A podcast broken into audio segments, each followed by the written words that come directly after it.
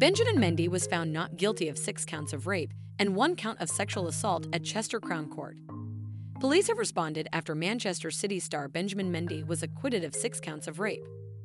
He was unanimously found not guilty of the allegations, which concerned four women. They were alleged to have been committed at his mansion in Prestbury, Cheshire. He was also cleared of one count of sexual assault against a fifth woman. But following a trial at Chester Crown Court, jurors failed to agree on a further count of rape and a charge of attempted rape, allegations which Mendy also denies. The judge discharged jurors after they had deliberated for 67 hours and 17 minutes. Mendy was cleared of a further count of rape earlier in the trial on the directions of the judge, after a sex video emerged of the complainant having consensual, enthusiastic, and willing sex with his co defendant Louis Saha Matturie. At a time she claimed he had raped her. The same woman had also accused Mendy of rape. The French defender will face a retrial in June on the allegations jurors were unable to agree on.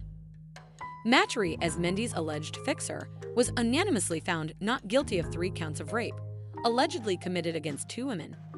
In his case, jurors were unable to reach verdicts on three counts of rape and three counts of sexual assault, allegations concerning five women. Lawyers for both men argued each allegation was riddled with inconsistencies and flaws. Lisa Wilding KC, representing Mr. Matturie, told jurors it was chillingly easy to make false allegations and suggested all the women involved were in some way connected through friendships, social media, or by attending parties. Jurors were told not to take a moralistic approach to the defendant's sexual lifestyles. Defending Mr. Mendy, Eleanor Laws KC suggested that regret at having quick animalistic sex was not the same as being raped. He will also face a retrial on the charges jurors were unable to reach verdicts on.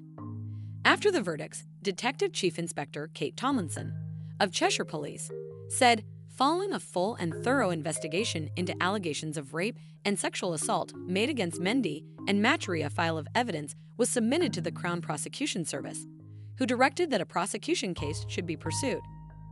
There will now be retrials for the remaining matters later this year, and we continue to support the witnesses in this case and work with our colleagues at the Crown Prosecution Service. We are committed to investigating all allegations of rape and sexual assault, no matter how long ago they took place. If you are a victim of this type of crime, please don't suffer in silence. Come forward and we will listen to you. We will take action and we will provide you with the support that you need. A city statement said, Manchester City FC notes the verdict from Chester Crown Court today, where a jury has found Benjamin Mendy not guilty of seven charges. The jury is hung on two charges and the trial is now over.